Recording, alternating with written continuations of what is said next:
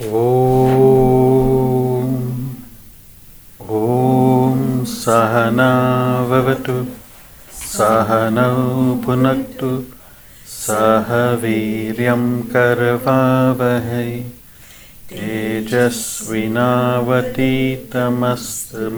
विद्विषावहै ॐ शान्ति शान्ति So we're on uh, chapter 4, Code of Living. And um, we've covered the first two elements of right living. And we'll be starting the third one. Has everyone got that? It's the para- two paragraphs above the three temperaments. So we're all living our life, but what kind of life are we living? That's the question. What kind of life are we living? How do we know we are living life the correct way? How do we know we're living life the correct way? Don't. We don't.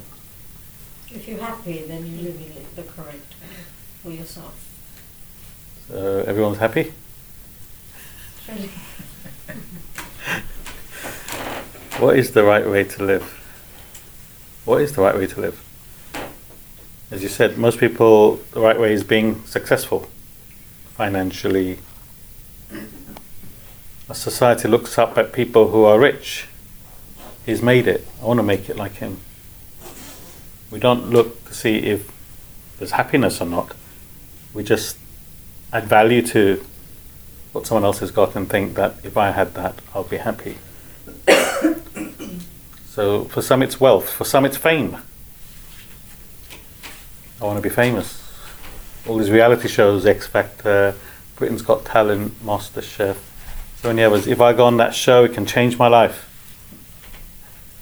So they, they, they think that by getting that fame, they'll be happy. That's the right way. What else? So we don't really know what's the right way. We think by by doing this, it's the right way. We'll be happy.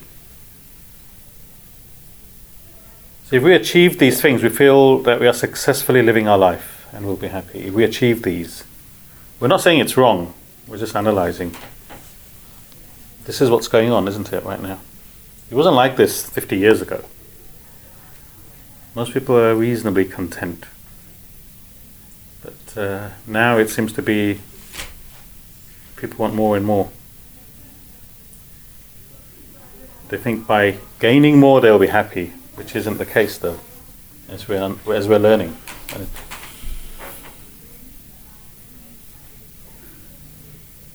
So, what is the right way to live life? This knowledge teaches us how to live life the correct way. So we covered it last week. What is the correct way according to the scriptures? Anyone? We covered a couple of those elements last week. We're uh, for those who weren't here last week, we're doing the, um, three elements of right living according to the scriptures. So we covered the first two last week. What was the right way? Giving. Giving, Reduce your desires. reduce your desires. That's uh, you're right, but what specifically did we say last week? Giving is one of them. Being unselfish. Being unselfish. Anything else? Is it unconditional love? Unconditional love. Very good. So the bo- we said the body acts in the spirit of service and sacrifice, and the mind develops universal love. Those are the first two elements. And the third one is the intellect takes in the knowledge of the self. Those are the three correct ways to live life. When you live life in this way, you gain all the benefits of peace and happiness permanently, which is what everyone is looking for. Name, fame, power will only give you temporary happiness, not permanent happiness. Does that make sense, Ruth? When you live life correctly, it gives you permanent happiness. All these other things only give you temporary happiness. Once it's gone, it's gone. You get neutralized to it. You get neutralized to fame. You get neutralized to wealth.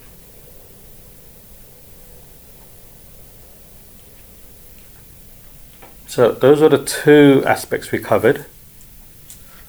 Anybody want to expand on that? Spirit of service and sacrifice. The first one, for just for the benefits of the people who weren't here last week. Anybody want to expand on that? How should we be? We said we should act in the spirit of service and sacrifice.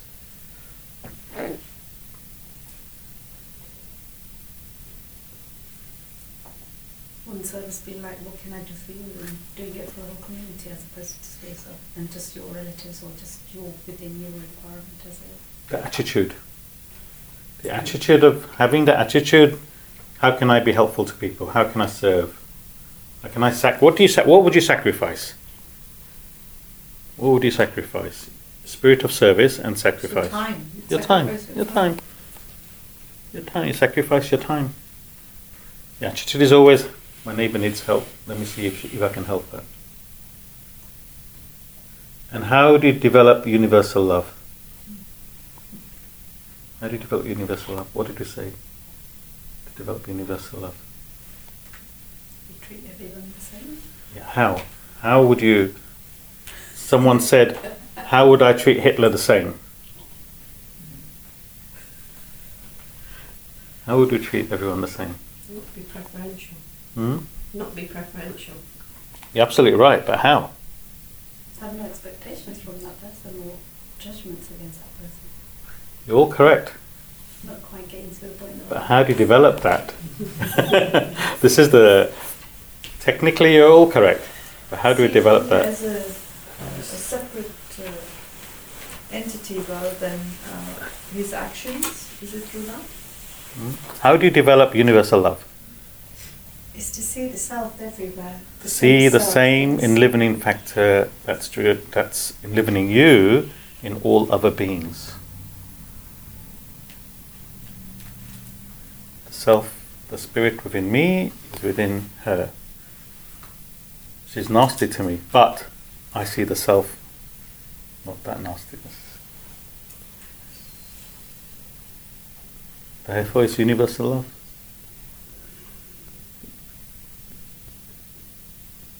But right now we identify with the, the body, mind, and intellect. That's why we cannot develop that. Hence, we have to learn this knowledge. So we can then develop that.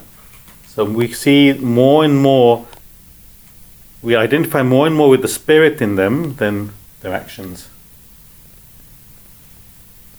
Bad vasanas, not, not that person's fault. She doesn't know. He doesn't know what he's doing. So you have to raise yourself to that level. For, for that, we need this knowledge to understand.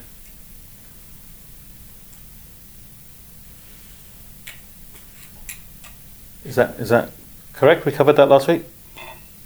Yes. You're up to scratch. Can I- Yeah. Would you say that when you said the intellect gains knowledge of the self, if the intellect gains knowledge of the self, the other two are automatically taken care of? Hmm. Would you say? Yep. We're covering the third aspect in a minute, which is that. But um, automatically, as you gain knowledge, then the intellect can guide the mind and the, the body. So the focus ideally should be that we try to gain as much knowledge as possible. Yeah. You may have all the devotion, you may have all the attitude of service, but without having the knowledge of understanding of why you're doing what you're doing, it's difficult. The intellect, once it gains that knowledge, it guides the body and the mind to the goal. That's why you need the knowledge. It's higher up in over the, the body and mind and intellect. That intellect is the highest. So that is what it's like the steering wheel of the car. You have the accelerator, but you press the accelerator without steering wheel, you don't know where you're going. So you may have all the devotion, you may all have all the attitude of service, but what's your goal? Hence, you need the knowledge. We also said when you live life in this way, you gain all the benefits of peace and happiness permanently. We said. Sorry, I covered that. We, we said two motivations drives a human being. What's the two motivations? two motivations. Acquisition and enjoyment. Giving or taking? Acquis- you're right, acquisition, and enjoyment. But giving or taking? You said if your attitude is to give, then you enjoy peace and happiness and you reduce your desires. If it is to take, then you increase your desires and you suffer. The whole idea is to reduce our desires so we can get to our true personality. God plus desires equals human. Does everyone understand how reducing desires brings you peace and happiness? Rishi? Yeah. Explain. Uh, the mind doesn't really want for anything, so whatever you have, you enjoy, and you don't really. Yeah. You're content. Yeah. Yeah, perfect. The more desires you have, the more they increase. And because you can't fulfill them, you're agitated. If you're content with what you have, you, you may still gain more, but you're happy all the time. Nothing wrong with getting more, but don't keep be happy with what you have. We also said that from day one we have been taking from the world. What have we been taking? What have we been taking? Sunil? Natural resources. Natural resources. Specifically, what have we been taking? What have we been taking from the world since you've been born? Eh. Air. Oxygen. We said from the time we're born, we get oxygen to breathe, mother's milk, water, right temperature for us to be comfortable, right pressure in and out, self healing body, so many things. How are we going to repay all that? How are we going to repay, repay all that? All this stuff we've been taking.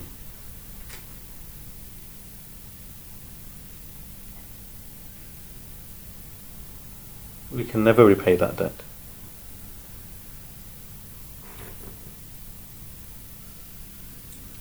So what they're saying, don't worry about repaying. It's okay. Just have a sense of gratitude. And when you have an opportunity to serve, serve your fellow beings. That is how you're repaying. Have a gratitude of service.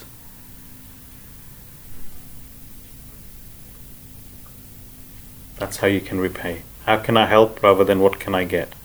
I already had taken so much.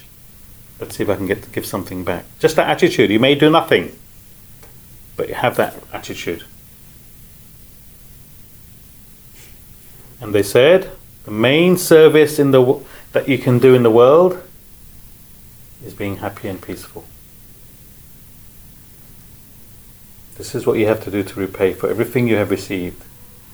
To be miserable is a social and religious crime. We have so much. We've taken so much, and we have already so much. What's there to be miserable about? What's there to be miserable about? Is there anything to be miserable about? No, absolutely not. There you go. Right attitude. It's a crime to be miserable. We also said, just do your duty. If you're a teacher, teach. If you're a nurse or doctor, attend to your patients. Your accountant, then account. Just do your duty with peace and happiness within. I'm alive, I have water, food, roof over my head, anything more, it's a bonus. We are beyond rich, but we don't realize it. It's, it's see, if you, if you understand this, then automatically what happens to your life, you're already, you're feeling already happy and content. I've got all this already, it's no big deal. If you're thinking in otherwise you're thinking, oh, I have to get that, I have to get this, only if I get this. All the time you're thinking of what to get rather than what have I got. You're not looking at what you've got. that text Siddle sent to everyone that was meaningful. That's why I told her to send it to on the Sunday class to, to remind everyone what we already have.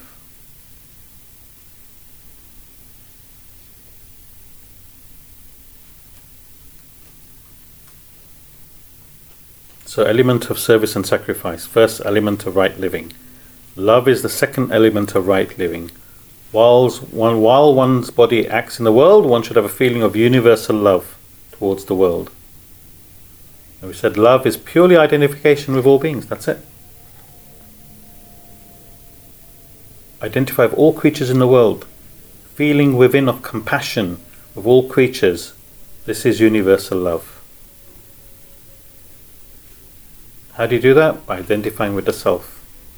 In limiting factor that is within all. Then you can have true love for all. If you practice this, then you reach great heights spiritually. So those are the first two. The third one is quite straightforward. Third element of right living is knowledge. Knowledge of the self. This knowledge enables one to identify with the divinity in one and all. One needs to comp- contemplate and reflect on this knowledge in the scriptures. In time, the self within is revealed to you. So, if you gain the knowledge of the self, Atman, you're able to understand that divinity that is within all living beings. Then you can identify with all beings. Eventually become the self. As you think, so you become. Right now, what do we identify with personally? What do we identify with?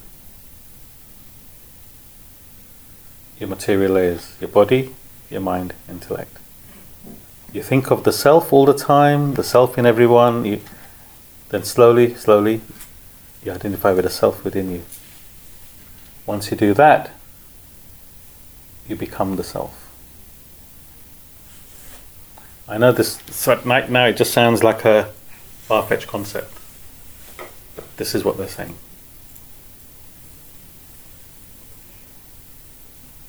And that's what self-realized people have done. They've reached that state. You can't vision it right now. But they're saying this state is real. It's not just a concept. It's real. This is what we need to aim for. This is what we're trying to learn. You eventually become the self. But right now, we're ignorant of the self. Correct? You have some idea since we've been coming to classes, but we're actually ignorant of the self. Due to one's ignorance of the self within, it has manifested as three mental temperaments. So, what we're saying now, we're on the three temperaments now, yeah? What it's saying is that if you don't have knowledge of the self, in other words, you're ignorant of the self, yeah? Ignorant means lack of understanding, lack of knowledge. This gives rise to the three temperaments in the human being. This is a new topic we're starting now, yeah? This gives rise to the three temperaments in human beings, which are tamas, rajas, and sattva. This explains why all humans are different, have different nature. We're trying. We're going to understand and discuss what makes everyone different. So what is saying? You're born because of this ignorance. Because you're ignorant of the self, you take this birth.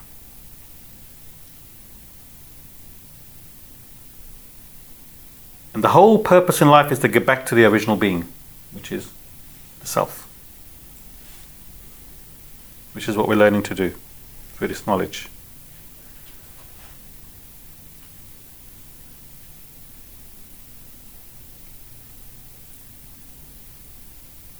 Does everyone understand that?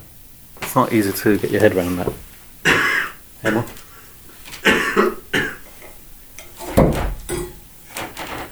We're going to go in more detail. There are three types of mental temperaments in humans. These are known in Sanskrit as gunas. Each has a different character, and each human is a combination of all three. So we're all made up of these three qualities. This is what makes every single person make up. Tamas, Rajas, Sattva. It's fascinating how it works. Even the West scientists in the West don't haven't discovered this. These swamis who've gone within meditating have discovered this. Gunas means qualities. Every human is made up of these three qualities in different proportions. Indian, American, Chinese, black, white, it doesn't matter. Every human being is made up of these three qualities. And we are all different because of this combination. No two person is the same. This is what makes all the wide variety of people in the world and why every individual person's nature is different.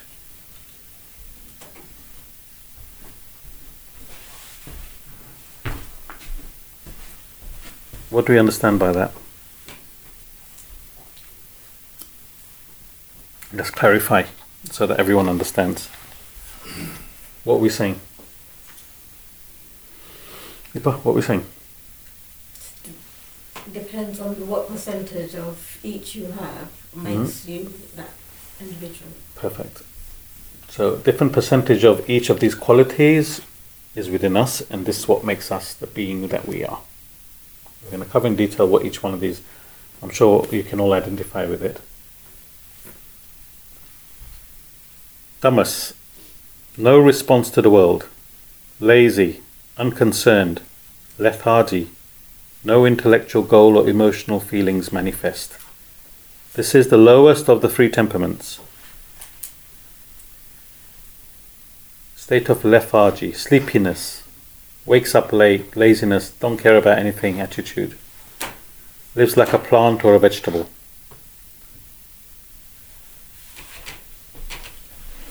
I'm sure you all know someone who has that quality. He may not have that quality 100%. Rajas, frantic activity, always agitated, passionate, gets involved in whatever he does. So Rajas makes a person passionate, desire ridden, active, but a lot of mental agitations. Gets involved, attached to anything he does. He's active, but a lot of agitations. Example, anyone? We all know people like that? Emma? Yeah. then we have sattva. Total control, peacefulness, objectivity, detached from the worldly interest, expressed as transactive, highest of the three temperaments. I'm talking about all of you people here. Oh, Only on Sunday morning. For two hours. Sattvic state. A person is objective. What is objectivity? What is objectivity? We're saying sattvic person is objective. Not caught up in their own feelings. Not caught up in their own feelings. Has control over the mind. Doesn't let the mind distract him. He has objective meaning. I'm going to do this. Mind says, no, let's stay in bed. No, this, that. No, this is my. I'm going to do this. And that's objectivity. I'll do it later. Not important. Yeah, that's the mind doing, taking over. So objectivity means do it now. It's important. He doesn't get excited. He's composed. He's in control of his actions. He doesn't base his actions on his likes and dislikes. He thinks before he acts. So those are the three temperaments. Any questions on that before we move forward? Does everyone understand? Tamas, Rajas, Sattva. Would you say that a person who's predominantly tamas would not be able to identify somebody who is rajasic and sattvic? You'll be saying, What's wrong with this guy, man? Stay in bed, relax. So the more sattvic you are, you're more able to identify with other temperaments. Are you more able to identify with other temperaments? Yeah. See, you may be sattvic naturally.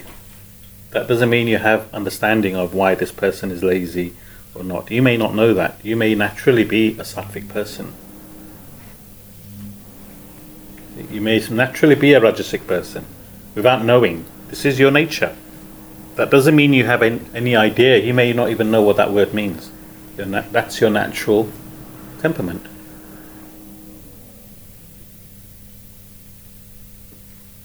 But a tamasic person can bring a person down to his level. But a sattvic person may find it difficult to bring a tamasic person up to his level. More effort. I'm not why laughing. no, So we all have these temperaments, but without the knowledge of the temperaments, uh, there's nothing we can do about them. you mean raising yourself? We're saying that a human me- being is made up of these three temperaments. Yeah. That's all we're saying. You might, you might be able to move up. You just don't know that you are. Without knowledge, you This- cannot. This is just the name for them. You might you might end up as you grow older, you know, get more experience. You end up becoming more sattvic. You just don't know. You just don't know it's called. At the moment, we're just saying that every person is made up of these three. That's all. And different percentages. So you may have 10% tamas, 50% rajas, 40% sattvic. Amrit may be 70% sattvic, 10% tamas, and 20% rajas. Yeah? But, but this is but this is this is how it is yeah that's all we're saying this is his nature this is everyone's nature you need to maybe work out what your nature is. Yeah we're going to go in more detail so you'll have a better idea. Yeah? but that doesn't mean they're aware of it which is what you're asking. They may not be aware of it.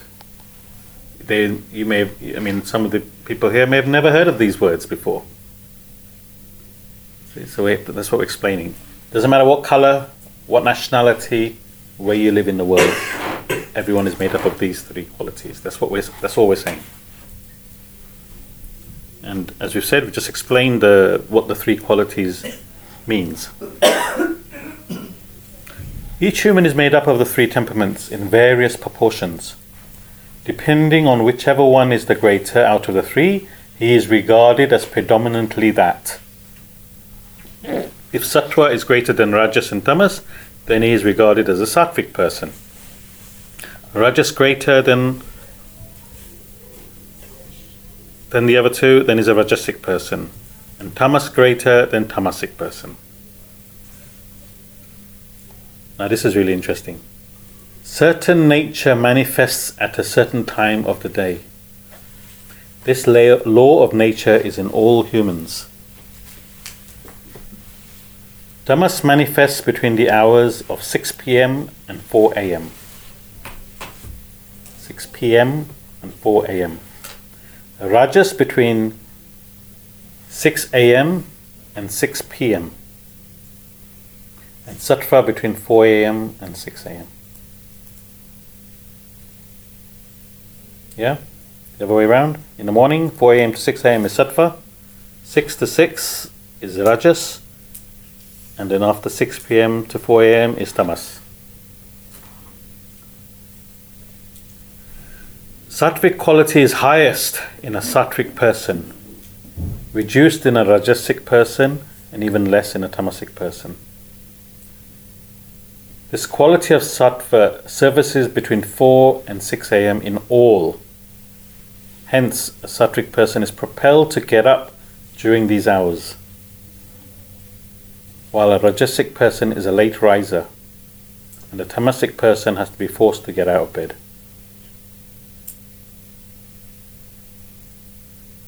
So this quality manifests at that time.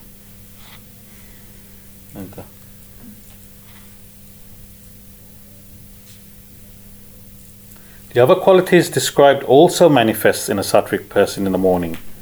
This time of the morning is the best time for studying. So sattvic time is the best time for studying, reflecting, and any spiritual exercise. By using this time effectively, increase one increases one's sattvic quality, and control one's rajas and reduce the tamas in one. So if you rise in the morning, you're increasing that quality within you. Yeah. Whatever sat- sattva you have will propel you to get up at that time in the morning. After sattvic time, rajas manifests. It forces a person who has a high content of rajas into frantic activity. In all others, it also makes them involved in some form of activity. That's why we all start working, going to work, busy, busy, busy, running around. Come 6 pm in the evening, we're all tired. Tamas time. 6 pm to 4 am, tamas manifests. A tamasic person indulges in gambling, alcohol, sex. A rajasic is less inclined, and a sattvic not at all.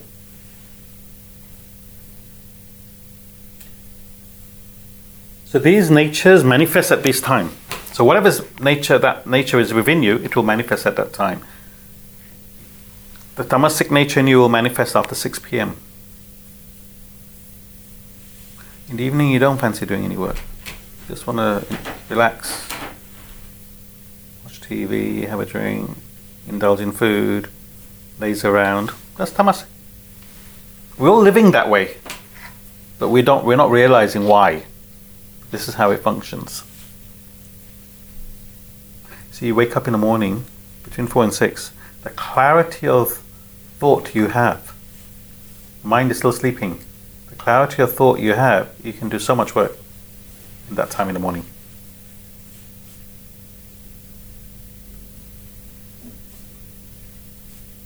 So if you take in this knowledge, you absorb it better, more quicker. There's more clarity of thinking. And that's why they say study between four and six. Any uh, spiritual activity you do, when you go to any of these retreats or anything, they do between four and six. They do the meditation, they do prayers, whatever they do is between those times because that's the sattvic time.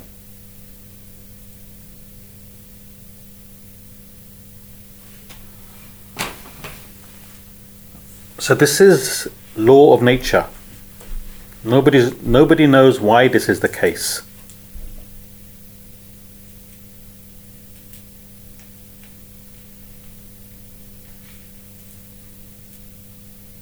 So whatever sattvic nature you have first surfaces between 4 and 6 a.m. automatically pushes him out of bed. Tamas, you can't force him out no matter what. So it's in your nature to cultivate the sattvic quality. It's in everyone's interest to cultivate that quality, sattvic quality. In the Western country, they don't understand this. So they go to bed late, wake up late. So they're cultivating the tamas quality and reducing the sattvic quality. That's why society is becoming the way it is in the world more sensual, more indulgent, more lazy. We're just trying to understand how this works. So all these books were all written between 4 and 6 a.m. That's one of you. Said anything after that, it's not worth reading. All of them written between those times. So you analyze your day. You will notice that this is how your day is. Try it out.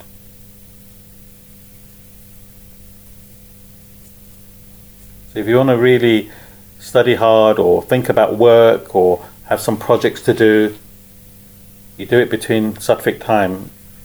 You do it twice as quick, three times quicker. After that, it's just action. Just Action, action. Running around, doing this, doing that. 6 pm, we start unwinding. It's TV, eating, drinking. Las Vegas, everything happens in the evening. Why? Because they know everyone's nature, tamasic nature's manifested. They're not thinking, they're just indulging. So don't take this time literally. Basically, one fades away and the other begins. So, what should one's goal in life be?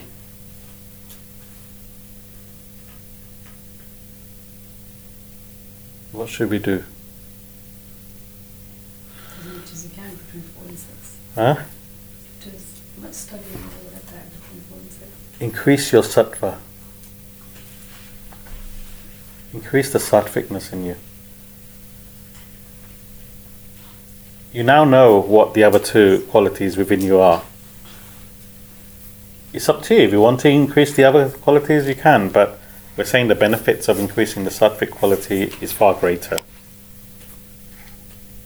You'll be more happier as well. One's goal in life is to reach a state of trans sattva, state of God realization. One does this by progressing on one's spiritual path and in the process reducing the tamas and rajas to increase sattva. Eventually, sattva will replace tamas and rajas, and then pure sattva transforms into trans sattva. One becomes the self, liberated from the shackles of the body, mind, and intellect. But that's when you reach full liberation. See, you will always have these three qualities, no matter where, what state you reach, because you're a human being. A human being is made up of these three qualities. So you may have 1% tamas and 1% rajas and 98% sattva, but you will always have these three qualities. The next state is transattva, which means you're eliminating everything and you're becoming the self, one with enlightenment. What's the person that is able to actually control all of those three? He's able to understand it, he's able to determine, okay, um, today I'll be Rajas, tomorrow I'll be Sattva. See, it doesn't work that way. The rajas within you will manifest between 6, p- 6 a.m. and 6 p.m. automatically. Yeah, Now, you can spend that time knowing this is Rajasic time. Let me do all my work that I need to do because this is the best time to do it. Any physical work, running around, whatever uh, you need to do, this is the time I should do it. Shouldn't leave it in the evening because that's tamasic. I'll find it 10 times harder to do the same work. Yeah? So, any action that you need to do, that's the best time to do it because your nature is working with you to do that. now what if somebody is able to say, okay, I'll, I'll continue past six o'clock, yeah, for another four hours or the whole day, at the same level as they've started from four o'clock in AM. you'll find that it gets harder and harder once the Rajasic time comes up because your nature's not working with you. Your mind will start thinking, I know I need to do that. I need to do this. Shoshana's left me a list of all the things I need to do. That's going to start manifesting in your mind. You'll not be able to concentrate. You're not going to be able to concentrate on that sat- sattvic I'm still trying to finish the first list. Because your, your nature will not uh, allow, it will become a hindrance. This is what we're saying. While between four and six, that is not there. That hindrance isn't there. So you're more clear and your nature is helping you to understand things better.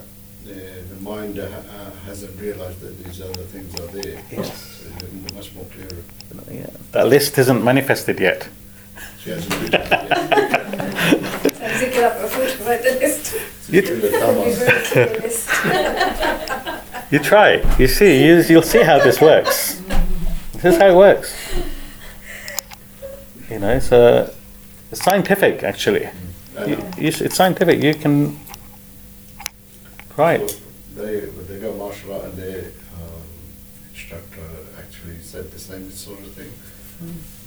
That uh, if you need, you need to learn anything, do anything, do it between four and six in the morning. That's Mm. the most active time. Yeah, it's a it's a fact. Meditation. It's a fact. Even when we did uh, vipassana meditation, four o'clock the gong goes off, and the main meditation that you do is between four and six. Everyone has to do that. Because that's when you have less agitations. Whatever you decide to do, it's easier for you to do that. You can go deeper into that meditation. If you're studying this subject, your the clarity, you read the same. You know, I've read one paragraph between four and six, and it made crystal clear sense to me. I read the same paragraph in the afternoon, and I'm thinking, what does it say? Yeah? Because that clarity is not there. Because that's the way everyone's made up. So transattva is the state when you reach enlightenment. So these three qualities do not exist. You've gone to the next stage. I'll give you an example. Let's see, I thought of this example this morning, but it might be a bit deeper, but I'll put it through to you guys anyway. See if you can get your head around it. So it's like, you know, we said in the beginning, you're ignorant of the self, hence you have these qualities. That's why you're born. You're born because, with these qualities because of the ignorance of the self. Transattva means you've gone back to the self. Does that make sense? Sunil, does that make sense? So it's similar to when you're in the dream world. Last night you dreamt. You are ignorant of the waking state. The person in the dream doesn't know anything about the waking state. Anita? Doesn't know anything about the waking state. True. In the dream. Experience. So you have different qualities, different temperaments in the dream. You can do anything in the dream. Those are the qualities in the dream. The minute you wake up, those qualities are no more. Hmm? In the dream, you can do anything, isn't it? As soon as you wake up, you're in the waking state. The dream is finished. You're a different person altogether. In a dream, you are able to manipulate uh, to your needs. different qualities. Yeah, you have different qualities. This is same as that. So transattva, these qualities that you have in this waking state, disappears. You now reach the state of enlightenment. Therefore, you don't have any of these qualities anymore. You've gone past that stage. You've woken up from this third state. This is sort of the way I could explain what this means. So these qualities you have right now is because you're in this state. Tamas, Rajas, Sattva. The minute you pass this state and reach enlightenment, these qualities are gone because you're now your original state, your original being. Does that make sense? So, don't worry too much about that. As we go along, later on in these this book, you'll have a better idea of what that means. But that's just something for you to think about.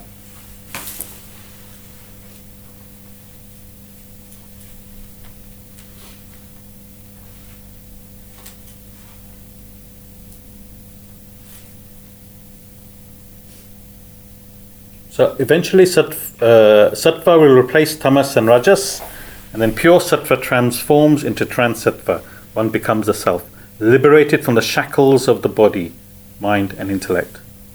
So your role is to keep developing yourself, keep putting in effort to raise yourself from tamas, rajas to sattva. You might say, How do I do that? Why is no one asking me that? How do I do that? How do I do that? How can you do that? What's the what's the most simplest thing you can do to increase your sattva and reduce your tamas? What do you reckon? Huh? Wake up early. But in order to wake up early, And sleep early. perfect. Perfect. First thing you can do is go to bed early. You're reducing your tamas activity. If you wake, if you go to bed early, you can wake up early. You're increasing your sattvic quality. Everyone can do that straight away.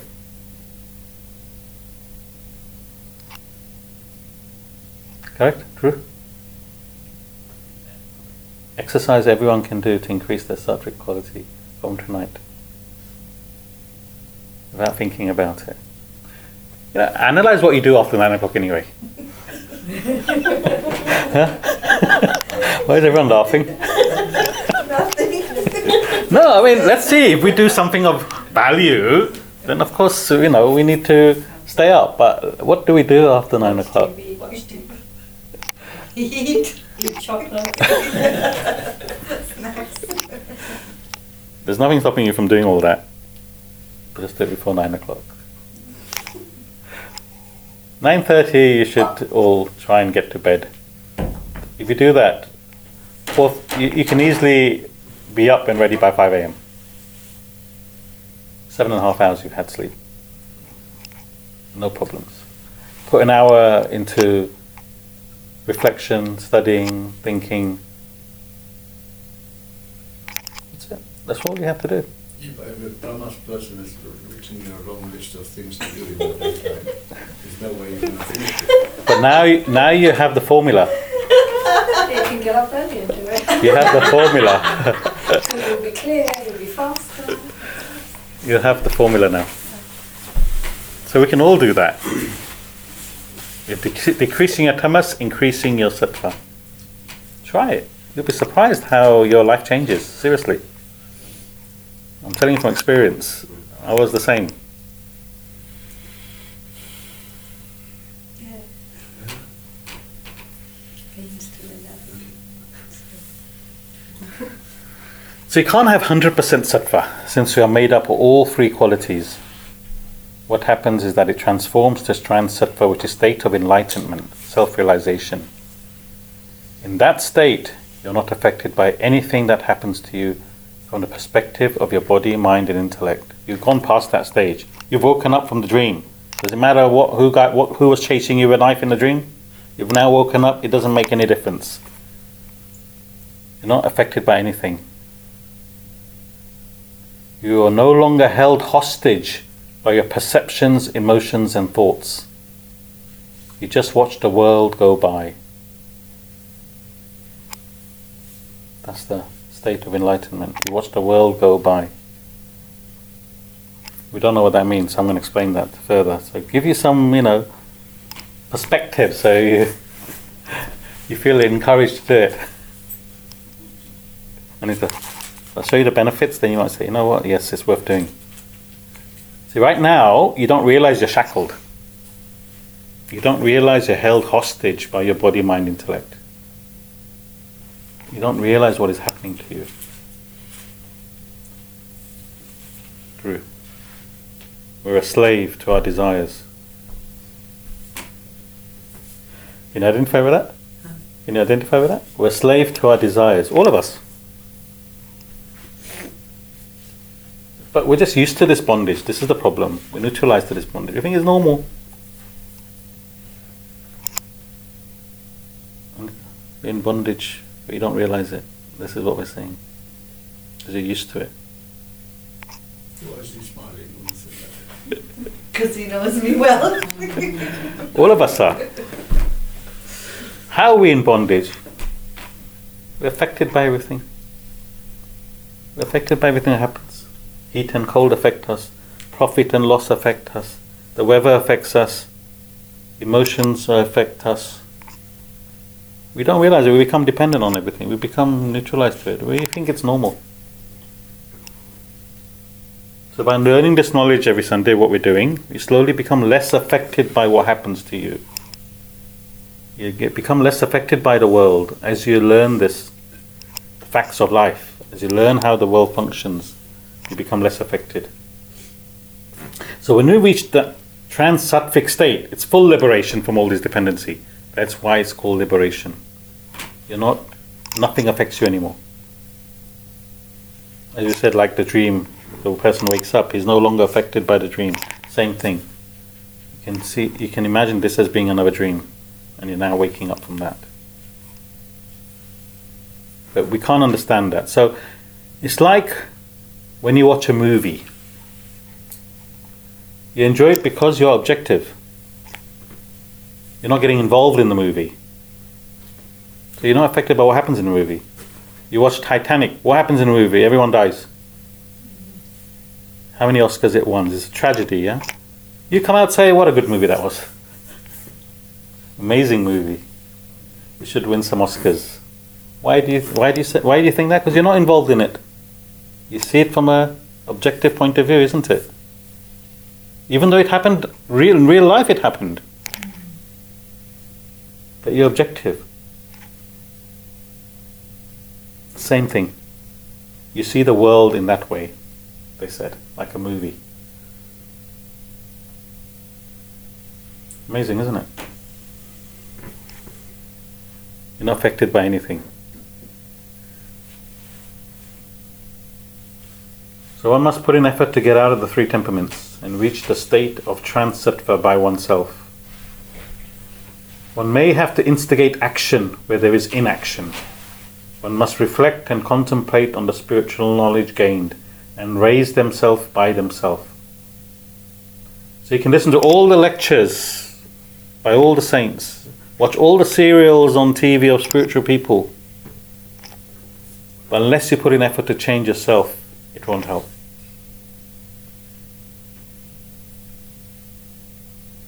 You have to analyze, study, reflect on the subject, on the knowledge. Think about it in the morning during Sattvic time. Implement it in your life, only then it will change you. So the effort has to be put in by you. The saints can show you the way, they can write loads of books with clarity. And it makes all makes sense to you, but until you put in the effort, nothing's going to change. That's what they're saying. No one can do it for you.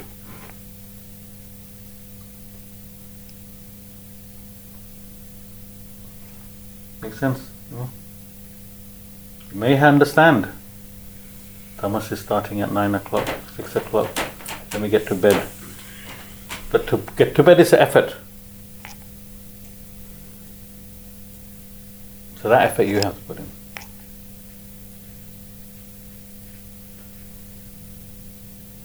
Any questions? Does this topic, does it seem quite clear? We will be covering it later on again. It'll come up again because it's important that you understand this because we will be bringing these sort of terminologies in other concepts. So, Raj, does that make sense? You're made up of those three qualities. Those qualities manifest at certain times. Your job is to increase the sattvic quality in you because that is going to take you to the next level. Bring in more happiness as well. As you gain the knowledge, you become more happier, no? you have better understanding.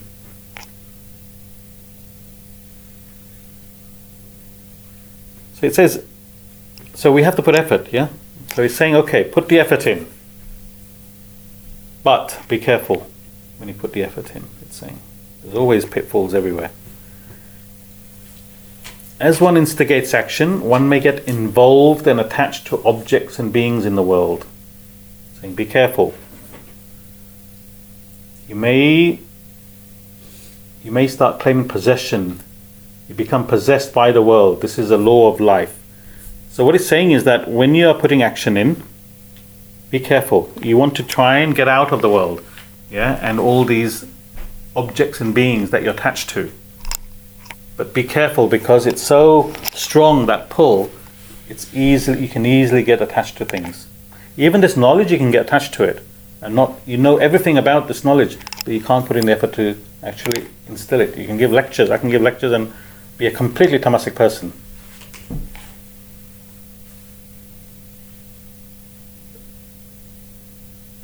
So it's saying be careful on this path. Make it involved and attached to objects and being. You can be attached to the guru.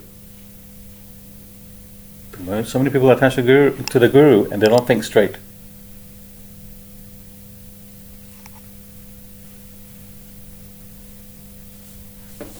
So he's saying be careful. And there's an illustration. So you have to put in the effort, but be careful on the path.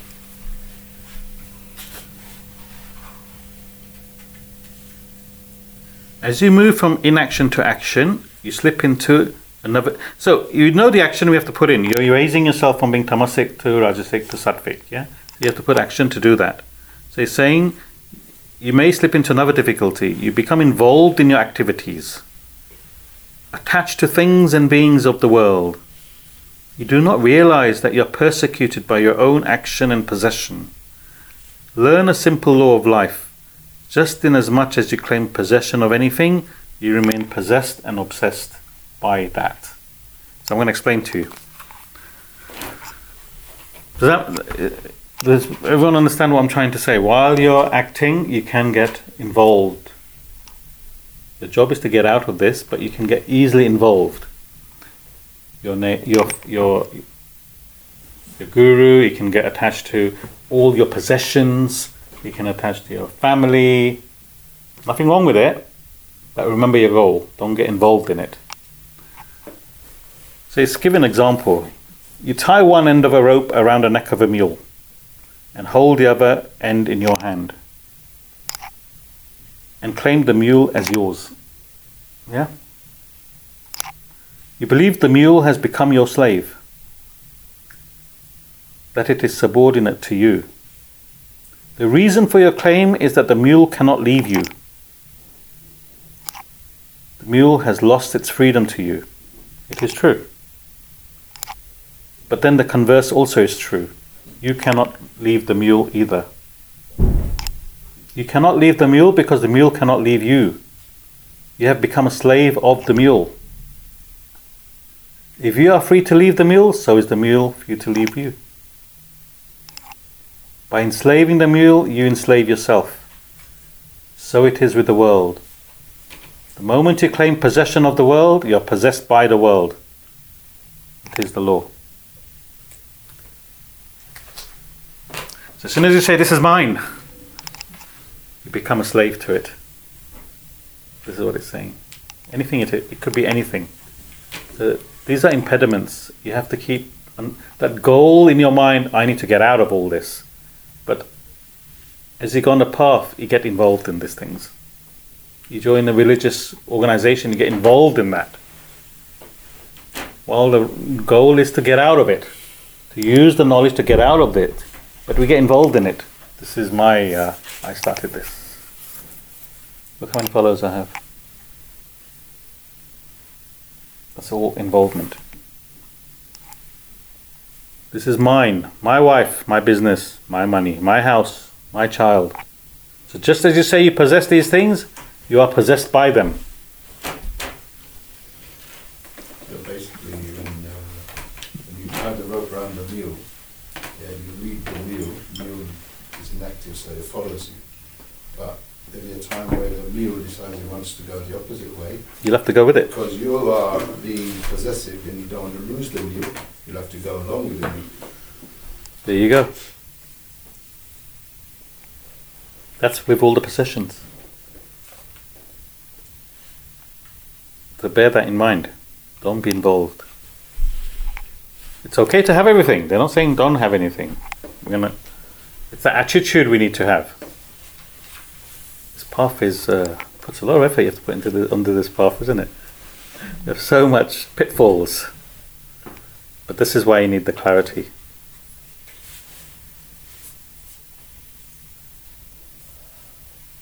People have become self centered and selfish throughout the world. They are only interested in gathering and accumulating material wealth. This attitude is agitating people's mind. One must drop the, this attitude of possessiveness. It is responsible for one's misery. This attitude of my possession is unrelated to the amount of wealth one has. It is present even if one is in poverty. The person may have nothing, but he is possessive over that, whatever he, little he has. Or the person who has a castle, five Rolls Royces, there's no different. Attitude. He may have, the person who's rich have, may have an attitude of dispossession. The person who has nothing maybe maybe have a, may have a, a real possessive attitude. So it's not the quantum.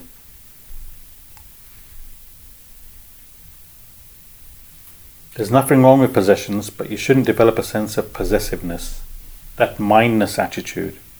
That's what destroys your peace. You think it's the possessions you're enjoying, it's not that. It's the mindness in that possession that you enjoy. Does that make sense? It's the mindness, not the possession. Drew, you have a nice, lovely car. Audi. Like it. It's yours. You possess it. The minute you sell it, do you still have the same feelings for that car? When you buy another car? It's the mindness that's what brings you the happiness, not the car itself. This is what it's saying. Because the minute it's not yours, you don't you don't care about the car. You see it on the street, it's got damage. You think, oh, that was my car. Look at it now. That car you looked after, cleaned, had really good memories in. There. So it's that mindness. You have a partner. You love your partner. The minute that love isn't there, you don't care what happened to that partner. So when divorce happens, why do they hate each other? They spent 10 years loving each other. Overnight, they hate each other. Because she's no, that partner is no longer that mine. It's the mindness, they're saying. It's not the possession itself. Because it's part of you. That's what causes you the grief.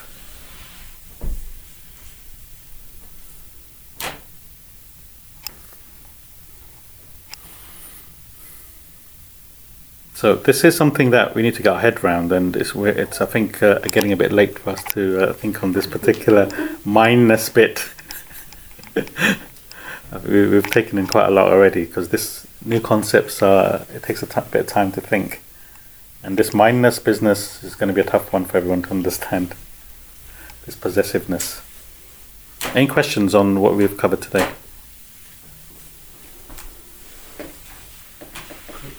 Um, Yeah, please. So if you do, let's say, exercise during Tamas time, are you essentially reducing If you do what, sorry? exercise? I know it's harder to do stuff during Tamas time, but is that advised to? See, you. The best way to um, judge that, you judge that yourself. You do exercise at a different time, see how you feel and how easy or difficult it is to do that exercise. And you do it during Tamas time and see how much more effort you have to put in. And you judge for yourself. Yeah, I can't say to you specifically. It's best that now you have this understanding, you, you experiment.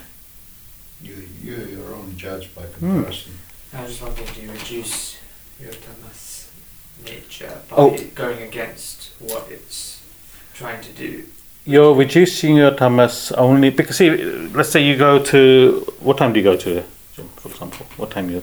I know, I just started running at like six, six thirty because I think Yeah, there's nothing wrong with that. There- There's nothing wrong with that. But you're not reducing your tamas. The tamas manifests. This is nature. This is law of nature. You may find that it's less predominant in your self, in your nature.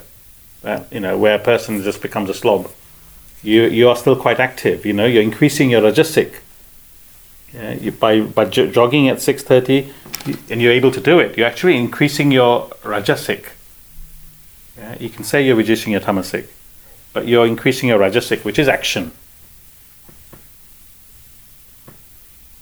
Yeah. So yes, you're you're right. If you're jogging at that time, you're increasing your rajasic, and your tamasic is reduced. But you may find it more difficult depending on how strong that nature manifests in you. Where you can do uh, two miles during the day, you might after a mile think, "No, I can't do anymore.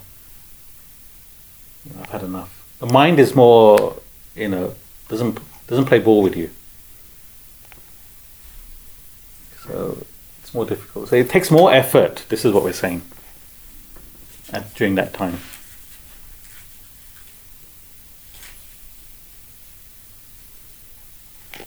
You had a question. Yeah. Do you think that um, age has anything to do with the three temperaments?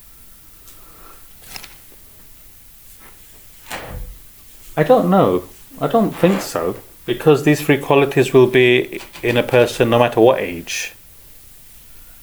After, s- you know, I mean, we can say when a person is a child, is more active, you know, that sattvic quality, that I don't think that may manifest so predominantly when they're young. But after a certain age, when your intellect's available to you, which is about 11, 12, these, these natures are probably more, pre- more prominent. You're more aware of it. But I don't think as you get older, you may be, your body may become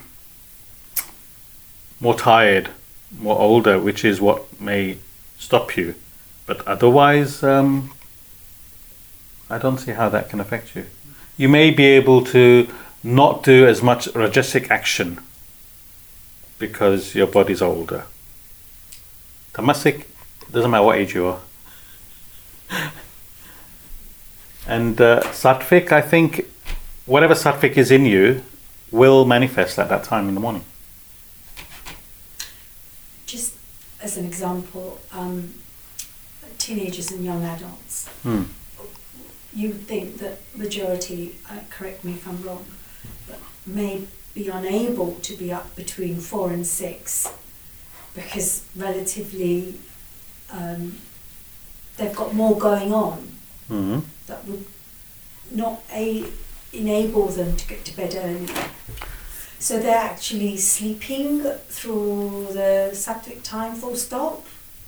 But they don't know the benefit of sattvic time. They don't understand these concepts. That's why they're. In the ashram, everyone wakes up at 4 o'clock. The guy 16, 17, is he wakes up at 4 o'clock. It's another aspect to it which I didn't cover, which I didn't think it was relevant. uh, I didn't think it was necessary, but mahat, which means your environment helps you as well. In the family, if everyone is sattvic, wakes up at four o'clock, then everyone in that family will be forced to do that. Not necessarily because uh, they have sattvic qualities, because everyone else is doing it. If everyone wakes up at 10 o'clock in the morning, and the person who has sattvic quality might even just say, you know what, let's stay in bed. Huh? Follow the philosophy. Yeah. So the environment helps. Like in the ashram, the guy may be lazy, but the environment is such that. Where were you at morning prayer this morning? Uh, four four twenty-five, isn't it? We all go outside, line up, and we do a prayer before we sit down and study in our rooms. Yeah, But it's not uh, um, Compulsory. compulsory. You feel the pressure to do it, though, don't you? Yeah. This Yeah. time, four to six, is it uh, flexible either way or it's different to? You, you, you have to you have to try. Is it specific uh, that that sort of rule applies to all the humans, or is it like different kinds of different people generally? No, it's that's the sort of law. Now you personally may find that you wake up at three thirty, and you know because you've slept eight thirty, nine o'clock in the morning, that you're getting into that sattvic stage. You might find that up to six thirty, you may still find that clarity is there. It's different for different people, but the the whatever sattvic sattvic nature is in you will manifest at that time between four and six. Now, either way, you know, here there is the individual. You know, your capacity, how how you are, how rajasic you are. You may be really rajasic, then you know you can't. You just your body's just mind just says, "Come on, let's that's enough. Get up. Let's start working. Let's doing this. Let's start doing that. Let's go to the gym, whatever."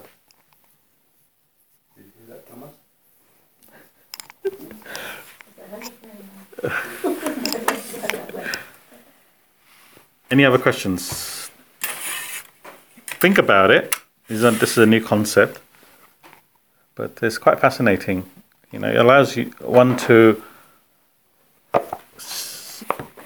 analyze their own personality, and it, it gives you a direction to move up. Practical way. Hemu. Rajesh, we're gonna do tonight. Bella will say, "What's go- what's wrong with you? Why are you going to bed nine? you weren't in the class today. you haven't heard the podcast. I have to go to bed at nine o'clock. try it. You know, there's a guidances. You have to try it. You have to experiment. And